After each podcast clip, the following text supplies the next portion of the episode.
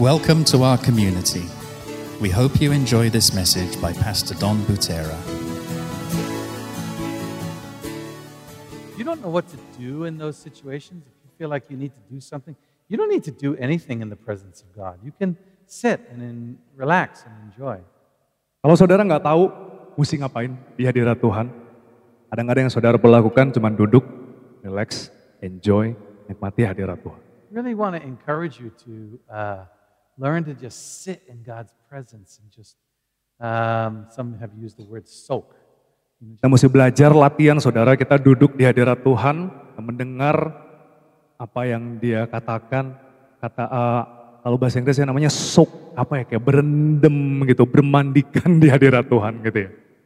And a- as you do that, you'll find that there's a real peace that kind of comes over you, and you'll you'll sense God's presence, and and that's when you're uh, you're safe in God's presence. Yeah, like Jadi kalau saudara bisa lakukan itu, saudara akan merasa aman di hadirat Tuhan, saudara. Uh, before I uh, get into the word, I just want to share some thoughts from last uh, last uh, Good Friday and Easter. Sebelum kita masuk uh, bicarakan hari ini, saya mau flashback dikit, mau bicarakan sedikit yang kita bagikan di Jumat Agung dan juga di Minggu Paskah. Uh, yeah, especially uh, Good Friday. On Good Friday, we had several people that uh, were uh, wanted to. Uh, they said they wanted Jesus, and we weren't able to get to all of them. And if if you gave your heart to Jesus, and you know you would like to talk to someone, we would love to talk to you about that. Di kebaktian Jumat Agung ke- uh, kemarin itu ada beberapa orang yang mereka memutuskan untuk mereka mau ikut Tuhan Yesus, tapi kita belum bisa benar-benar sampai uh, nolong memimpin ke saat-saat itu. Jadi kalau saudara, I forgot the last part. Uh, we would love to talk to you about it. If you raised your hand, Kalau saudara waktu itu mengangkat tangan, saudara ingin dibimbing, dituntun, me- mengenal Tuhan, kami ingin menolong saudara untuk bisa mengenal Tuhan Yesus. Amin. Arnold uh, has not translated for me in a long time, so we're going lama, to get saudara. used to each other. Thank you, Pak. You know, before Arnold used to translate for me all the time, and we used to get in each other's way. we would push each other around. Saya udah lama banget terjemahin Pastor Don dari 2012, kita sebelumnya sampai berantem sikut-sikutan ya Pak ya. Now, uh, and and then also, I just want to share that uh, uh, next Sunday evening, so April 18th, Jadi minggu depan saudara tanggal 18, sore-sore, malam, we're going to start a, a third uh, a third gathering or a third service on Sundays. kita akan mulai ibadah ketiga. Malam-malam. Uh, it's going to be at, it's going to be in the evening, Jadi sore, malam, and it's going to be we're going to have it at seven. jam 7. And it's going to be a bit different than the morning gatherings. Kita akan melakukannya sedikit berbeda dari ibadah pagi-pagi, yang pagi hari. I'm calling it the Seek Him uh, gathering. Pastor Don menyebut ibadah ketiga ini cari dia, ibadah mencari dia, seek him. We are going to sit and just wait upon the Lord, and the Lord is going to speak to us. Kita akan duduk, dengar Tuhan, mencari wajahnya, tunggu sampai Tuhan berbicara, berfirman pada kita. So let your friends know with third gathering Sunday Kasih evening tahu starting teman-teman, next. keluarga, saudara, uh, kalau April mau 18. uh, datang hanya di tempat Pak ya, no online ya. Oh, not online. No online ya, Not tanggal online. 18 itu hanya di sini saja, tidak ada yang online ya. We Jadi are just going to sit and wait upon the Lord. Kita akan duduk menunggu Tuhan. So, two things, e- one of two things are going to happen. Dua hal yang akan terjadi, It's either going to be the most boring thing you've ever come to, akan bisa jadi ini ibadah yang paling membosankan yang saudara bisa datang. because if God does not show up, it will be very boring. Kalau Tuhan nggak muncul, apa-apa nih krik-krik ya. Or Atau it will be something luar biasa. menjadi something yang luar biasa. Saya pikir it's going to be luar biasa. Akan jadi luar biasa, haleluya. Karena waktu orang-orang berkumpul bersama dan berdoa bersama, dia selalu datang, ya. We come, ya, always di- comes. He always comes. He yeah. always Yeah, he comes. always comes. Okay, Amen. let's jump into the word. I'm going to. Let's I go. have a third uh, message on words on fire. This is my third. I know we didn't do it last week, uh, but we're on words on fire. Jadi hari ini kita membahas bagian ketiga dari series Words on Word on Fire, Words on Fire. And I want to talk today about how to activate God's word in you and coming out of you. Kita akan membicarakan bagaimana caranya saudara bisa mengaktifasi firman Tuhan yang ada di dalam diri saudara. Kita akan memanifestasikannya keluar. Now, you know that that Jesus is our example of how to walk this earth, yeah? Kita tahu bahwa Tuhan Yesus adalah contoh bagaimana kita seharusnya berjalan di atas muka bumi ini, saudara. He is the perfect example of how uh, a man or a woman can walk this earth and walk it the way he designed uh, man to be. Dia adalah contoh bagaimana seorang pria wanita manusia berjalan semestinya seperti yang diciptakan Tuhan di atas muka bumi ini. How many believe that they can walk like Jesus? Berapa banyak yang percaya bahwa kita semua bisa berjalan seperti Tuhan Yesus Raise your hand if you think you can walk like Jesus. Angkat tangan kalau saudara percaya saudara bisa berjalan seperti Tuhan Yesus di bumi ini. Oh my. Oh yes. Oh Okay. yes. Okay. Oh yes. Oke, oke. The same spirit that raised Christ Jesus from the dead dwells in you. Saudara roh kudus yang sama yang membangkitkan dia dari kematian ada di dalam dirimu. I could never walk like Jesus. He's amazing. He's unbelievable. Gak bisa kayaknya jalan kayak Tuhan Yesus dia tuh terlalu hebat gitu. Yeah. Iya benar. This is why he gave you the Holy Spirit. Itulah kenapa dia kasih kita roh kudus saudara. Greater things will you do than me, Jesus said. Tuhan Yesus mengatakan kita akan melakukan hal-hal yang lebih besar, perkara-perkara lebih besar daripada yang yang lakukan. Haleluya. Now, I know sometimes that we don't always walk like Jesus. Saya tahu mungkin sering kali kita tidak berjalan seperti Tuhan Yesus. I know sometimes that we, yeah, we're just, we're not always in line like Jesus was, Mungkin kita tidak seperti Tuhan Yesus ya, di- eh, kehidupan kita. but we definitely can walk like him. Tapi saudara kita bisa berjalan seperti Tuhan And Yesus. so when we look at Christ Waktu kita melihat Kristus, and we look at the way he walked, kita melihat dia berjalan. then if we do the same things, the same things that he did, we will do. Kalau kita melihat sama apa yang dia lakukan, kita melakukan juga apa yang dia lakukan, saudara. Can I get an amen? Ada amin? Amen. Ada amin.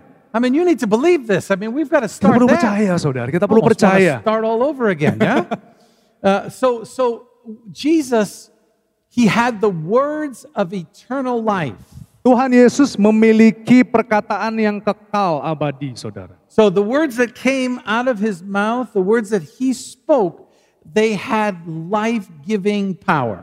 Firman perkataan yang dia keluarkan itu punya sebuah kuasa yang memberikan kehidupan. I mean, he did some amazing things with he or he not only said some amazing things, but the things he said, wow, things happened. Dia yeah? melakukan hal yang luar biasa, begitu ya berfirman, berkata-kata sesuatu, hal yang luar biasa terjadi. And I believe that that we can do these same things now, but but we have to we have to do what Jesus did. Yeah. Kit- Saya percaya kita juga saudara bisa melakukan hal yang sama, tapi untuk kita bisa melakukan itu kita harus melihat apa yang Tuhan Yesus lakukan untuk bisa lakukan itu. In John chapter 12 verse 49, it gives us a it gives us an understanding of kind of how he did this. Yohanes pasal yang ke-12 ayatnya 49 saudara memberikan kita sedikit gambaran bagaimana kita melakukan ini ya. Kita akan baca sama-sama sebab aku berkata-kata bukan dari diriku sendiri tetapi Bapa yang mengutus aku dialah yang memerintahkan aku untuk mengatakan apa yang harus aku katakan dan aku sampaikan. Dan aku tahu bahwa perintahnya itu adalah hidup yang kekal. Jadi apa yang aku katakan, aku menyampaikannya sebagaimana yang difirmankan oleh Bapa kepadaku.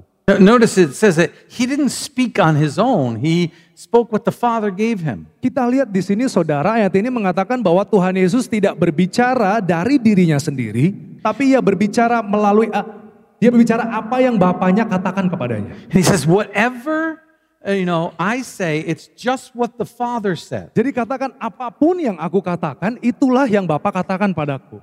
So this is the hint on how we uh, we can do it. Tuhan yeah? Yesus kasih kode sama kita saudara. Ini kasih contoh sama kita gimana cara bisa melakukan apa yang Tuhan Yesus lakukan. I don't know about you, but sometimes I speak before I think. Yeah. Saya nggak tahu saudara gimana, tapi buat Pastor Don kadang-kadang dia eh, ngomong dulu sebelum mikir ya. You know, I'll that or or someone will say something to me, and before I think, I say something back, and I would say it's probably not from the Father; it's more from me. Jadi kalau ada seseorang mengatakan sesuatu sama saya, hmm, saya saya nggak langsung mikir, langsung saya bales dan saya yakin mungkin itu bukan dari Bapak ya, itu dari saya You know, sendiri.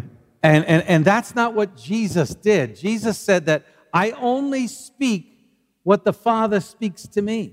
Dan Tuhan Yesus tidak seperti itu saudara. Tuhan Yesus mengatakan, aku hanya mengatakan apa yang Bapa katakan kepadaku. By the way, that would that would make me a lot quieter if I if I took this approach, I think. Kalau saudara benar-benar mengambil pendekatan ini saudara mungkin agak lebih kalem dia ya. Because we have to hear from the Father in order to speak the words of eternal life. kita perlu mendengarkan langsung dari Bapa saudara sebelum kita bisa mengeluarkan firman yang dikatakan Bapa. He says in John 17, verse 7, he says it a different way, but he says something very similar. Di Yohanes 17 ayat ke-7 saudara dikatakan hal yang sama. Sekarang mereka tahu bahwa semua yang engkau berikan kepadaku itu berasal daripadamu. Sebab segala firman yang engkau sampaikan kepadaku telah kusampaikan kepada mereka dan mereka telah menerimanya. Mereka tahu benar-benar bahwa aku datang daripadamu. Dan mereka percaya bahwa engkaulah yang telah mengutus aku. So we see that, that Jesus, he, received from the Father and then he gave out. Kita melihat saudara Tuhan Yesus menerima dari Bapa lalu ia memberikannya keluar. He, he waited, God gave him words, and then he gave the words to people. Dia menunggu menantikan Bapa setelah Bapa memberikan firman-Nya, dia memberikan kepada anak uh, uh, pada orang-orangnya saat itu.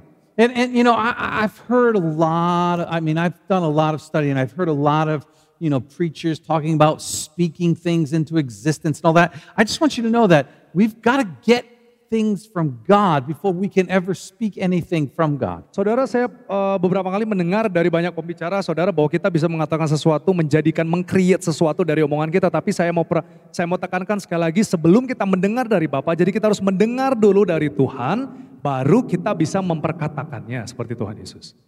But oh, if we can just give people words from God, it'll set their lives on fire. Andai saja saudara kita bisa memberikan, kita bisa mengatakan kepada orang siapa pun yang kita ketemui firman perkataan yang dari Tuhan saudara, kata-kata yang seperti api.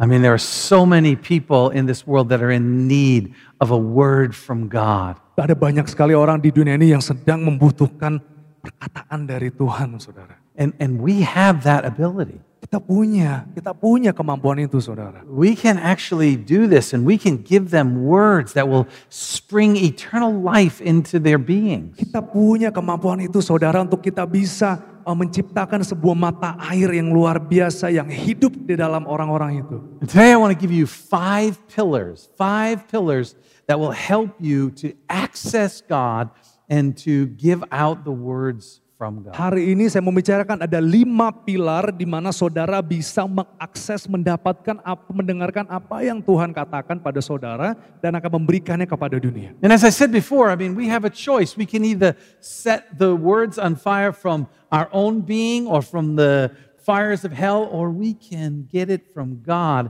and we can bring eternal life into this world. Sebelumnya kita mengatakan berbicara tentang api yang bisa kita pakai untuk membakar seperti api neraka itu yang membunuh saudara atau kita bisa mengambil api yang dari sorga yang memberikan kehidupan itu.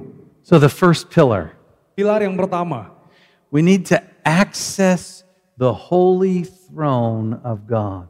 kita harus mengakses, kita harus masuk ke tahtanya Tuhan yang maha kudus. First, First Peter uh, 2 says it this way, yeah? 1 Petrus 2 ayat yang ke-9 saudara mengatakan tetapi kamulah bangsa yang terpilih imamat yang rajani bangsa yang kudus umat kepunyaan Allah sendiri supaya kamu memberitakan perbuatan-perbuatan yang besar dari dia yang telah memanggil kamu keluar dari kegelapan kepada terangnya yang ajaib.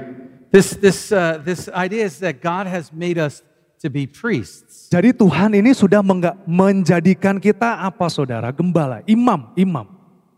Not, not me. I'm, I'm, I'm not the only priest. We are all priests. Bukan cuma Pastor Don sebagai imam maupun pendeta, kita semua ini imam saudara. Tuhan sudah menjadikan kita imam. And if you know how it works, uh, basically what, what, what would happen is, let's say uh, Arnold was the priest. Misalnya contoh saya ini imam saudara ya. I, as a person, I would come to the priest and I would either give him a sacrifice or I would tell him my problem. And then the priest would go into the, the, the holies of holies, would get something from God and bring it back out to me. Jadi misalnya si Pastor Don ini mau bicara sama saya, dia harus mengakui apa yang dia lakukan sama saya dan kasih persembahan sama saya. Setelah itu saya membawa persembahannya, saya masuk ke ruang eh, tata yang maha kudus ini, saya mendengar dari Tuhan, baru saya kasih ke Pastor Don lagi. See, only the priests were allowed to go into the holy place, into the throne room of the mercy seat, and, and receive from God. You didn't understand that. Did not. that was a statement, that was a question. Only the priests Hanya imam saudara were allowed to go into the holy yang boleh masuk ke ruangan yang maha kudus dari Tuhan itu. and receive from Dan, God. menga- dan menerima dari Tuhan saudara. Common people were not allowed to Orang-orang go in. biasa itu nggak boleh ke sana, harus lewat imam. Jadi cuma imam yang boleh masuk. That means that we have a great responsibility. Artinya apa saudara? Kita nih punya tanggung jawab yang besar. Because those that have come to Jesus and who have received the Holy Spirit, God has said, I make you a priest now. Dikatakan bahwa setiap dari kita yang menerima Tuhan Yesus dalam hati kita, dia menjadikan kita imam. Which means you must go into the holy throne room of God and receive on behalf of people. Jadi saudara sebagai imam harus pergi masuk ke tahta Allah yang maha kudus untuk menerima firmannya dari dia untuk kita bisa berikan ke dunia saudara. That's why you need to get alone with God. Makanya saudara butuh perlu saat teduh, saudara perlu mengambil waktu untuk tenang duduk bersama Tuhan. Like you need to get alone with God. Sendiri sama Tuhan saudara.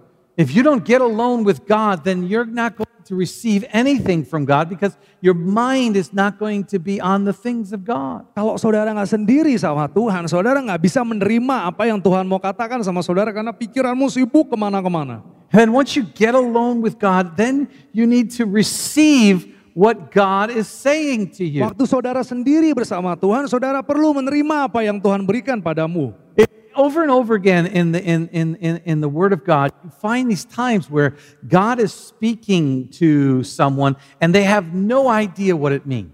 Berkali-kali di firman kita melihat saudara bahwa ada Tuhan berbicara pada seseorang tapi dia nggak ngerti apa maksudnya ini. Like they, they don't understand it, but, but God has given them a word for either themselves, for later, or for others to hear. Jadi Tuhan sudah memberikan firman kata-kata kepada orang itu mungkin bukan buat sekarang tapi buat nanti dan juga buat orang-orang di sekitarnya. Like, for example, Peter.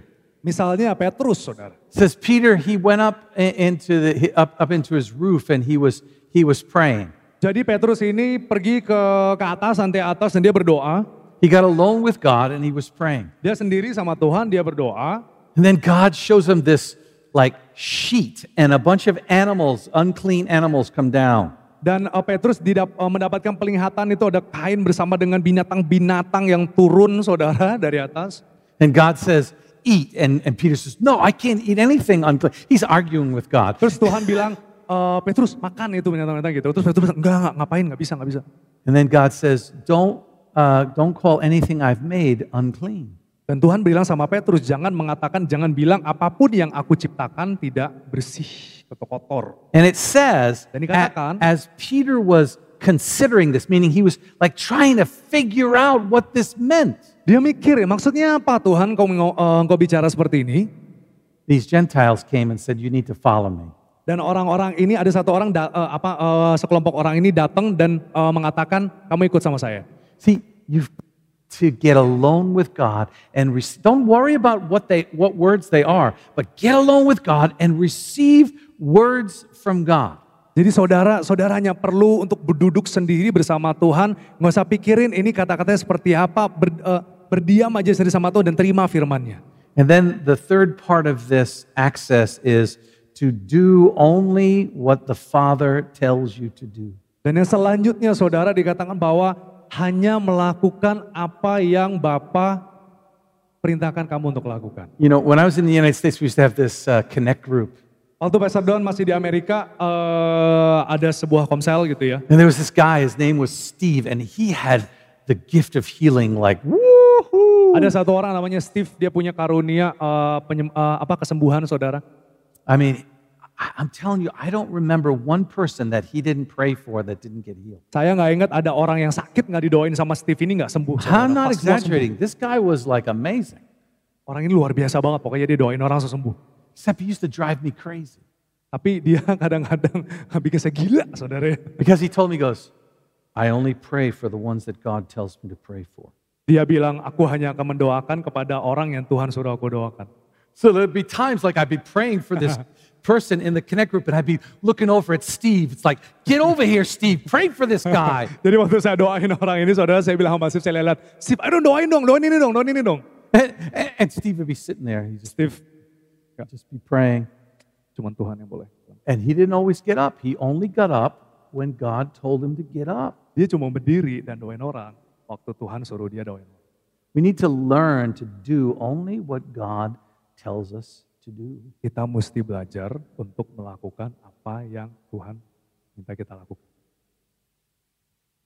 This is a very difficult thing to do because, Ini hal yang sedikit sulit kita lakukan sebenarnya saudara. because we like to take the initi- initiative, yeah? Kita seringnya kita suka ngambil inisiatif ya saudara, kita suka jalan duluan.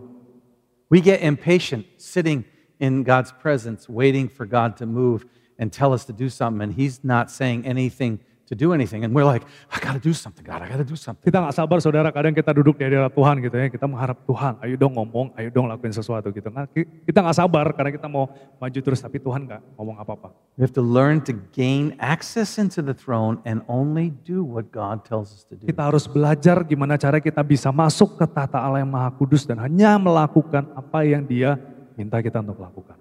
Number two, Yang kedua saudara, we need to speak the word. kita perlu memperkatakan firman.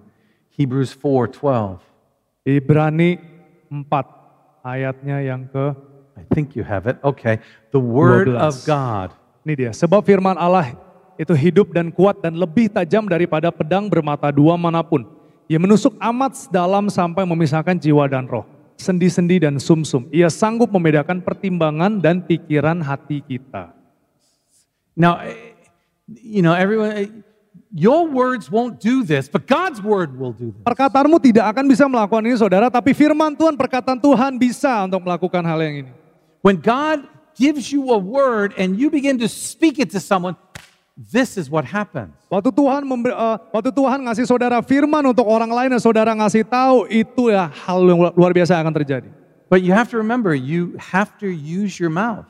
Saudara harus pakai mulut saudara untuk bicara. You can't, it doesn't say the, the, the, the words that you think are going to pierce the hearts of people. Tidak dikatakan firman yang kamu pikirkan akan apa namanya eh, menusuk hati orang.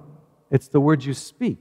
Dikatakan firman yang kita katakan saudara. If they're the, eh, eh, when they're from God, they will pierce the heart of, of people. Kalau kalau perkataan ini datang dari Tuhan saudara katakan kepada orang ini akan menusuk hati dan juga memasuki itu seperti pedang bermata dua saudara. So we get, we get, we access the throne and then we speak the word. Jadi kita masuk ke tahta Allah dan kita memperkatakan firman-Nya. Now, I, I believe that you can receive a word from God in prayer. God can give you a word for someone and you can and share it. Saya percaya saudara, mungkin kalau saudara berdoa, saudara bisa menerima dari Tuhan, Tuhan berkatakan sesuatu untuk orang lain lewat saudara. And, and I would encourage you, uh, I'll, I'll give you an example. I'll give you an example. Contohnya, Uh, about maybe two weeks ago, three weeks ago, Dua, tiga I, minggu lalu. I was, I, was, I was reading the word and I was praying. saya baca firman dan saya berdoa saudara. And all of a sudden, this person just came shooting into my mind, and and I got and I like I knew I had a word for them. Tiba-tiba ada seseorang terngiang saudara di pikiran saya dan saya merasa saya dapat firman sesuatu nih untuk orang ini. I didn't write it down and say I'll I'll tell them later. Saya nggak tulis dan saya eh, bilang eh, saya akan kasih tahu nanti.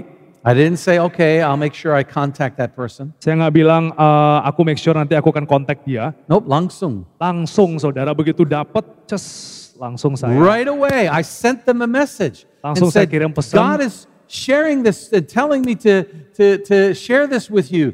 And boom, it was exactly what they needed right then at that time. Saya bilang sama orang itu, eh Tuhan mengatakan eh, ini nih, seperti ini untuk kamu. Dan benar saudara situasi yang dia alami saat itu, benar-benar seperti apa yang firman Tuhan disa- dicari sama Pastor. Trust me, God gives you the word at the time you need it to share it at the time He gives it. Saudara percayalah bahwa Tuhan memberikan eh, firman-Nya kepadamu di saat yang tepat kepada orang yang tepat juga.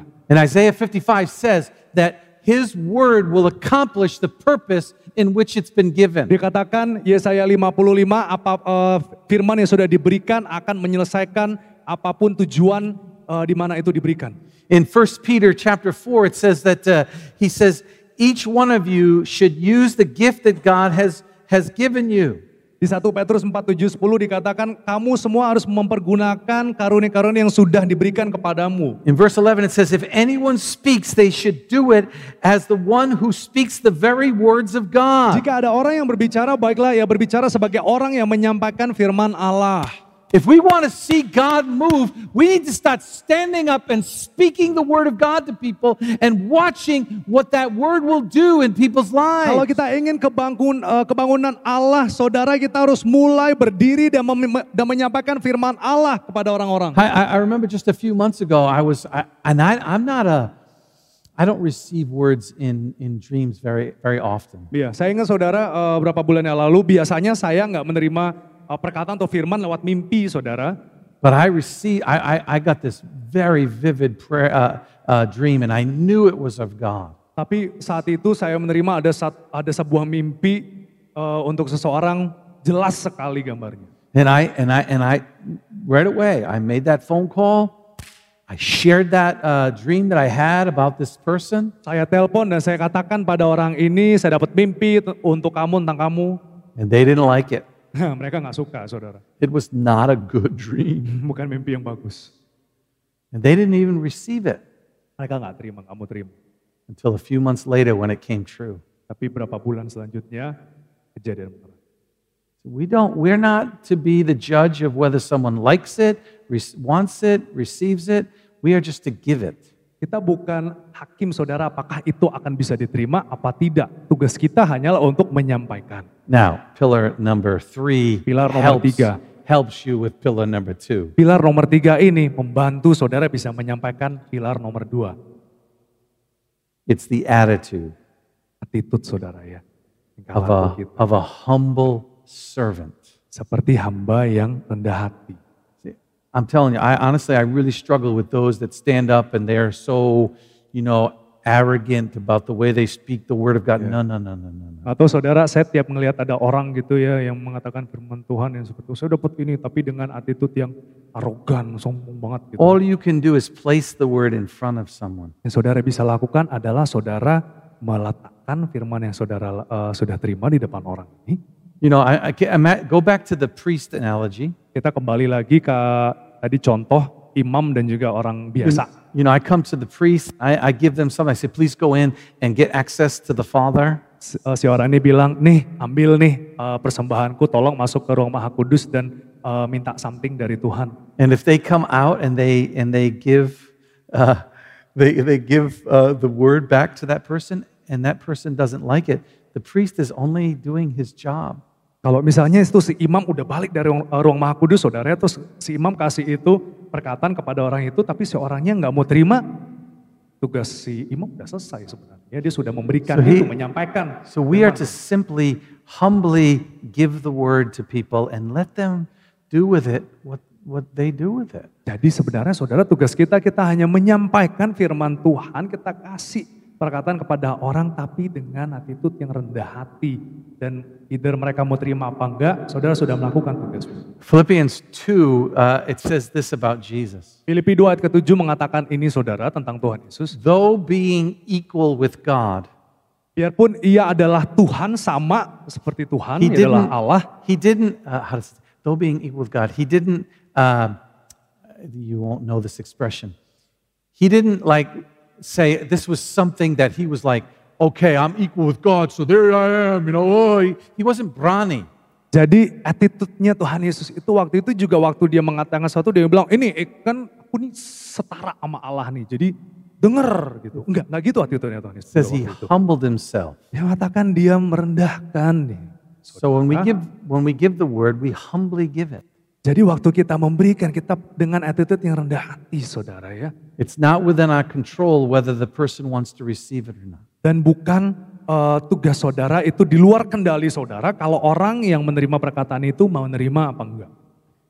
But Tapi, pillar four, pillar number oh four. pilar nomor empat saudara. we have to give it in faith with the authority that we know it comes from God. Kita harus memberikannya dengan iman, dengan kita tahu bahwa Tuhan yang memberikannya pada kita untuk orang lain itu. In 1 Peter chapter 2, we've already read the verse. It says, royal, we were royal priests. Di 1 Petrus 2 tadi dikatakan kita adalah imamat yang rajani, kita imam saudara. The royal priest, royal means kingly. Imam, imam ini artinya raja saudara ya. The priests, they have access to God. Imam ini punya akses langsung kepada Tuhan, The kings have authority. tapi raja punya otoritas atau kuasa. And so when you give the word, you can give it knowing it comes from God, giving it in faith. Jadi saudara waktu saudara mendapatkan firman dan saudara memberikan pada orang, saudara harus memberikannya dengan iman, dengan saudara tahu bahwa itu datangnya dari Tuhan. I, I gotta, I'm going to be very, I don't know, just honest, yeah? Hmm. Saya mau jujur saudara, Has anybody received a word from God in the last week? ada nggak yang dalam minggu terakhir ini menerima firman Tuhan mungkin dari orang lain, orang mungkin dari Raise your hand if you received a word from God in the last week. Ada nggak saudara dalam minggu ini ada ya yang menerima firman dari Tuhan eh, lewat orang lain gitu? Ada ya? Oke. Hanya dua. Hanya dua orang. Malu pak, kayaknya pak. Whoa, we're in trouble. Dalam hati mereka terimanya. Let me tell you why we're in trouble. Oke. I'll tell you why we're in trouble.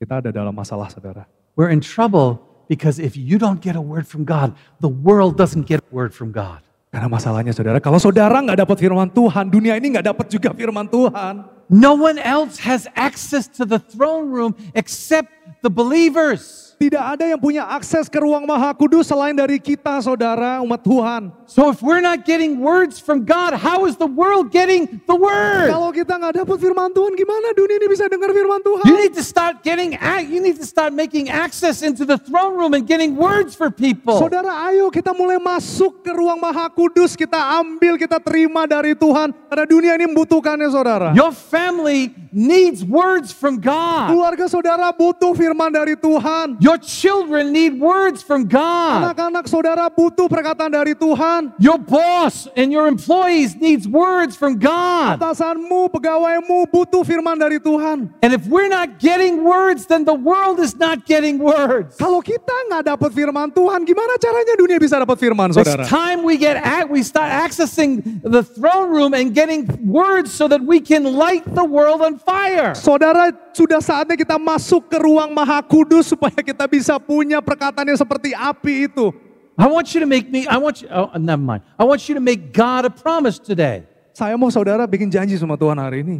that you will access the throne and you will start getting words for your families, for your friends, for your, your workmates. Saudara janji sama Tuhan bahwa saudara akan masuk ke ruang maha kudus. Saudara akan dapatkan firman itu dari Tuhan untuk temanmu, untuk bosmu, untuk pegawaimu, untuk semua di sekitarmu. I, I love durian. Suka banget durian saya I. I mean, I, I, I mean, I really love durian. Suka banget durian. And it would be like, it would be like Arnold went and just got me some, some durian from Thailand. Oke, misalnya saya bawa durian, durian dari Thailand, saudara. I mean, we're talking nice cigar. ya, ya, Yeah. ya enak lah. And he said, Hey, Donald, I just left it outside of your door. You know, uh, there's this great durian outside. Saya bilang, Pak Don, ini saya bawa durian, saya taruh depan pintu nih, enak banget nih. And I wait three weeks to go outside to get it. Saya nunggu tiga minggu untuk ngambil durian di luar pintu saya. It's no good. Udah jelek ya. That's crazy. God has given you access to the throne room of God. Saudara Tuhan sudah memberikan saudara akses loh ke ruang maha kudusnya dia. We need to start accessing the throne room.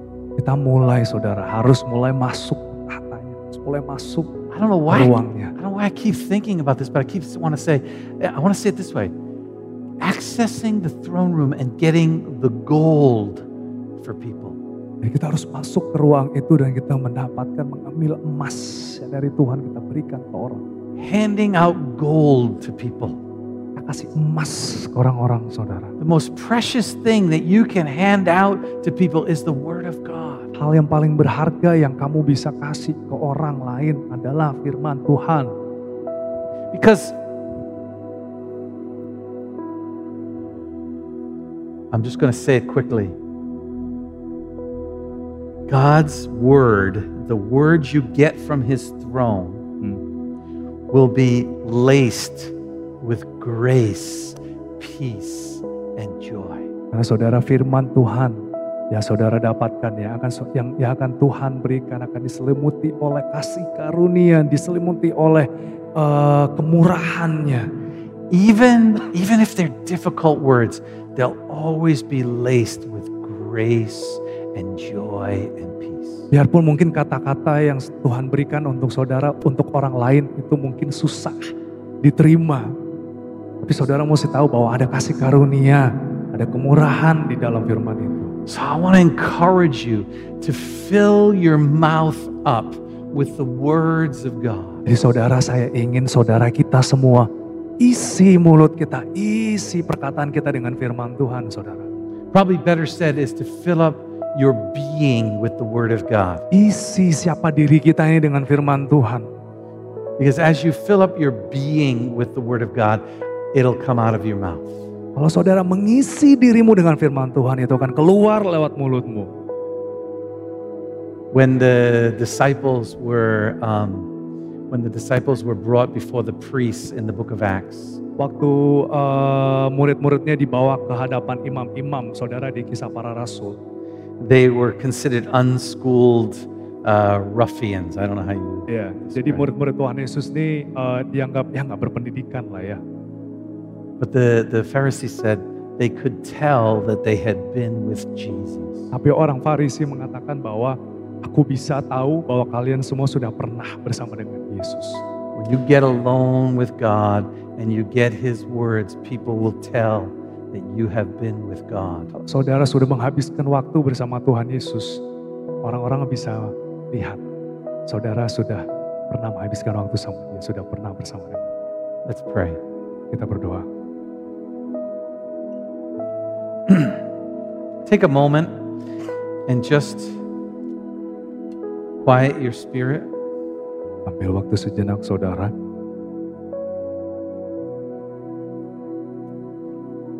Jadilah tenang dalam hadirat Tuhan. Tenangkan rohmu, tenangkan jiwamu, tenangkan pikiranmu. I want you to think about your your loved ones who need who need a word from God.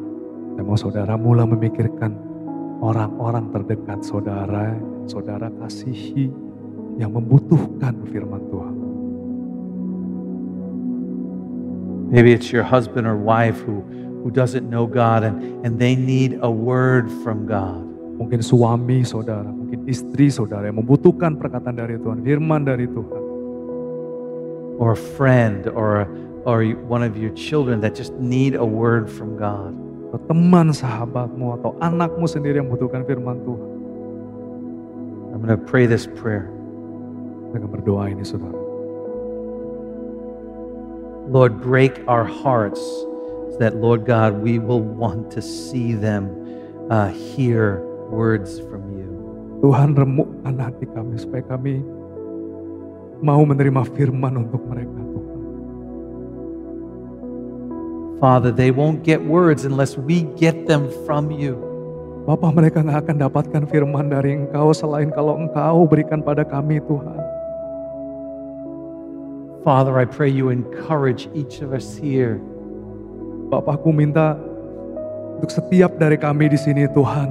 Encourage us, Lord God, to get alone with you and get words from you. Tolong kami untuk bisa menghabiskan waktu sendiri bersamamu Tuhan. Mendengarkan, mendapatkan firman-Mu Tuhan. Let the Lord put a word on your heart even right now. Biarkan Tuhan menaruh firman-Nya dalam hatimu saat